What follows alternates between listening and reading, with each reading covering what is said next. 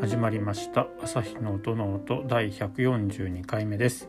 この番組は弦楽器の調整や修理に携わっている私朝日が音楽特に楽器についてあれこれ話すポッドキャストです。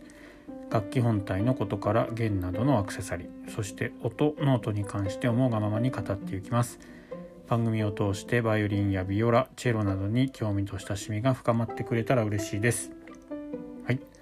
本日も始めていきたいと思います。今日も毎度毎度になっておりますが今日も暑かったですね。はい。お店のあの外っていうんですかね。お店の外の日陰のところに温度計がこう立てかけてある立てかけてるじゃない吊るしてあるんですけどそれを今日何気なく3時ぐらいにふらっと外に出てみて確認というかねチェックしてみたら36度っていうのが表示されていてはいあの表示って言ってもそのデジタルで表示っていうわけではなくてあの昔ながらのあの赤い線がグーって上がったり下がったりするっていうあの温度計の、えー、数字が36っていうところになってたのでですので、まあ、相当暑かったんではないかなというふうに思っています。まあ、あのアスファルトも近かったり緑がなかったり風通しがとかいろいろ状況はあると思うんで百葉箱的な正確さではないとは思うんですけどまああの時間あの場所はまあ36度何がしかあったっていうことで今日も帰りもあの帰ってくる時最寄り駅から歩くんですけどもう明らかにこれは昨日よりも暑いし熱帯夜になりそうだなっていうくらいのこうまとわりつくような暑さがあったので皆さん本当熱中症とかですねには注意をして過ごしていっていただけたらなというふうに思います。はい、で今日はですね何の話をしようかなと思ったんですけどもお客様1人いらっしゃって弦をこう変えたいですっていう風な、えー、お話を受けましてであのー、その方の楽器を見てみたらアジャスター、えーと、1番線とかですね。他のにもこうアジャスターがついてたんですけれどもでお客様が言うにはいつもこれアーセンを変えるのがすごく大変なんですっていうふうにお話をされていて。で、えっと、1番線とか、まあ、は普通アジャスターって言ってあのテールピースっていうところにこうネジで回して音程を調整するものがついてると思うんですけどあれと同じようなのがアーセンにも確かついてたんですね。で冷線ゲー線に関しては、3番4番線はついてなかったんですけどアー線にはついていてで同じようなあのー、なんていうのテールピースの下からこう L 字の鉄の鉄っていうか金属のあの棒みたいなのが腕みたいなのが寄って出ててそこにこうアセンを引っ掛けてっていう風なまあ一番線と同じような感じですね。ですのであれをあがくっついてたんですね。でいつもこれがうまくできなくてなんかすごくたまにそこから切れちゃうんです要はアジャスターのところで弦が切れてしまうっていう風なお話だったんでどれどれちょっと見せてくださいなということで見させていただきましたらえっ、ー、とアーセンのその L 字型のアジャスターがですね1番線と同じ、えー、L 字のアジャスターがついていたというところで多分それが原因なのではないかなということで説明をさせてもらいました。この今の話であのああそういうことねって分かった方は結構あの分かってるというかそうなんですっていうところなんですけどえどどういうことっていうことであればちょっと今日のお話を聞いていただけるともしアジャスターを他のアー線からゲー線まで234番線で使っている人には有用有益なあのお話になるのではないかなと思いますので、えちょっと聞いてみていただければなと思います。でどういうことかというとですね1番線の方の L 字のあのアジャスターと2番線から4番線で使う L 字のアジャスターっていうのは実はサイズサイズ？モデルが違うんですよね。あの何が違うかっていうと見た目はほとんど同じです。で何が違うかっていうとその引っ掛けるところのフック、えー、あのボール弦の末端についてるあの金属のビーズみたいなやつあれを引っ掛けるところのあのフックになっているところが広いか狭いかっていう違いがあります実は。でえっと一番線普通の方に使うのは、まあ、通常の L 字のアジャスターって私は呼ぶんですけど、まあ、アジャスターって言って一番線の方1番線じゃない2番線から4番線に使うようなものはその L 字のアジャスターなんだけどワイドというのを買う必要があります。もしくはそれを装着する必要があります。でワイドっていうことは、まあ、広いっていう意味だとなんですけどなので1番線って結構本当針金みたいに細いと思うんですけど234番線「あー」でゲー線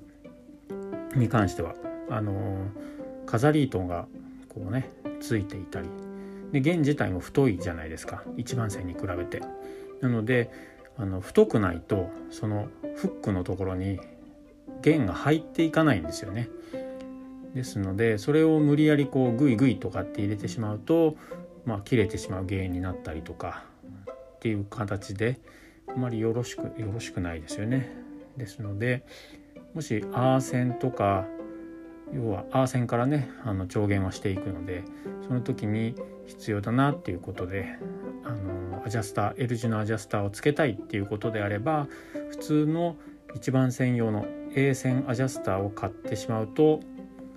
アーセンの太い弦がそのフックのところのなんだ二股に分かれているところあそこに入らないのでそこは注意をしていただければと思います。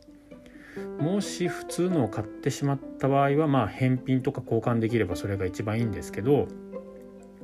たまにあのー、なんだそのフックのところの二股のところをなんか硬いものをこう突っ込んで、まあ、マイナスのドライバーとか手を怪我しないようにしてください私はこれ推奨しないですけどえっ、ー、となんか硬いものをこう中にそこに入れてグイグイってってこうやって広げてあるような跡を見たりも他のあの楽器で見たりしたことがありますけれどもやっぱりそれは正規のものではないので要は正規のものっていうのはあの L 字のアジャスターのワイドっていう風な名前がついてるものですね。それとはやっぱり違うのでであんまりそれをやっていると、まああの金属疲労を起こしてきてですねあの片っぽのそのフックの二股の方片っぽが折れてそうするとアーセンのあのボールの部分はそこに止まっていられないのでバチンってこう弦がすっ飛んでいくっていうようなことにもなりますんでですのでなるべく2番線から4番線で使う、あのアジャスターを探してるっていうことであれば何度も言いますけどもワイドっていうタイプのものを購入してもらうっていうのがいいと思います。はい、そうですね無理やり一番専用のを広げてそのフックのところを広げてあるのでもう完全に塗装のところもそうですしひびが入ってるのを見ることもありますし、うん、ですので私はそういう風な形で広げて使うっていうのはあまり推奨はしたくないんですけれどもまあしょうがないっていうことであれば応急処置であればそこでちょっと耐え忍ぶっていうことにするしかないとは思うのでそんな感じではあるんですけれどもですので、まあ、あのアジャスターを探しているとか2番線4番線使う2番線から4番線のアジャスターっていうのは実は専用のものがあるよっていうのを覚えてというかあるよっていうのを知っていただくとあのいろいろ超弦のストレスもそれでなくなると思いますし弦を変える時のそのグイグイって押さえないといけないあれなんでだろうなっていうそれもなくなると思うので少し得した気分になれるのではないかなというふうに思います。ですね。一番専用のアジャスターはあのその L 字のものもあればゲッツとかですねあとは何だっけな。他にもあと M ベルグ M バーグって書いてあるようなえーと、チタンでできてるものとかあとストラドペッドのチタンのものとかあとは日本の白川創業さんっていうとこ人の人じゃない。白川創業さんっていう会社があの開発したあの一番線のアジャスターそれはあのネジで回して調整すると思うんですけどそのネジ山のピッチがすごく細かいのでですのでうんちょっと回すだけでもうん音程の上下がすぐ発生するというかより細かく A 線の調弦ができるっていうのが売りになってますね。ですのでそういった形でいろいろ1番線に関してはいろんな種類がありますね。で234番線用のそのワイドっていうのはまあ基本的には L 型のものしかなくてあとはそれの塗装がどうなってるかっていうとこですかね。えーと、メッキで銀色してるものと黒のマットっぽいこう塗装がしてあるものとあと金色になってるものと黒と金のツートンになってるあの回すところとアジャスターに留めるところのナットみたいな部分が金色で、えー、本体のあの L 字の腕みたいなのが黒っていうようなツートンのものがあったりとかそんな違いが色のバリエーションがあるっていう感じですかね。あとはあの分数でよく使われるのが弦は普通にテールピースのあの鍵穴みたいなところで通して弦の上になんかこう何て言ったらいいんだろうあれはウルフキラーではないんですけどなんかそういう金具同じようなネジがついたものをくっつけて調整するっていうタイプの、えー、アジャスターみたいなものがありますね。あれもあの分数とかあとアーセンとかに使うのはすごくいいかなと思います。ただあれは直接本当にネジがグイグイとあの弦を押し付ける、えーと、くの字に曲げて調弦をするようなタイプになるのでちょっと弦のを傷つけてしまうっていうちょっとあのマイナスポイントがあるんですけれどもまあ分数とかあとは大人のでいうとアーセンに使うぐらいであれば、まあ、問題はないといえば問題ないんじゃないのかなと私は思います。はい、そのなんだ弦に直接くっつけるタイプのやつは確かあの中国の2個にはよく使われていると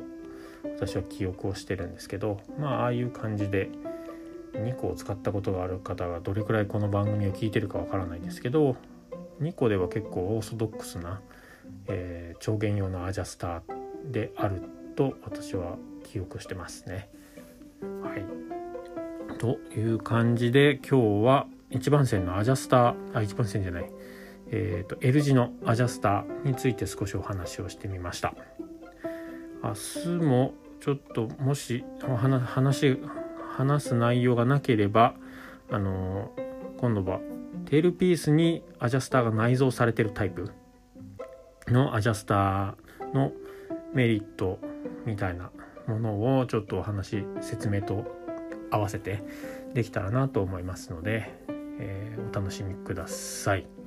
一応質問箱に一つ質問が来ていてまだ答えてないんですけどもそれも少しお話まとめて、えー、ポッドキャストでお話ししていくつもりなのでしばらくちょっとテキストで先にお返事はパッとすると思いますけども番組でちょっと取り上げて確かにと思ったのでですのでそれも番組でお話をしていこうと思いますのでしばらくお待ちください。はい質問をくれた方ありがとうございます。あの何でしたっけ？最初の冒頭の方でえーと、質問を受けていてっていうあれ私も月曜日は聞いてます。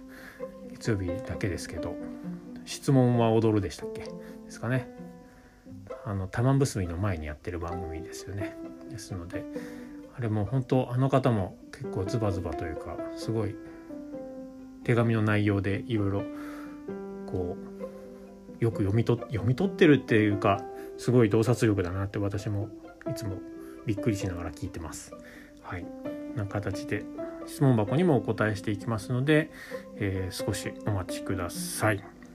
といったところで本日の朝日の音の音はこの辺にしたいと思います。番組を気に入ってくれた方はフォローやサブスクライブをどうぞよろしくお願いします。Twitter と Instagram もやっております。番組のタイトル、朝日の音の音で検索をしてみてください。いろいろ感想とかつぶやいていただけるとすごく嬉しいです。では、また次回の配信でお会いしましょう。ありがとうございました。さようなら。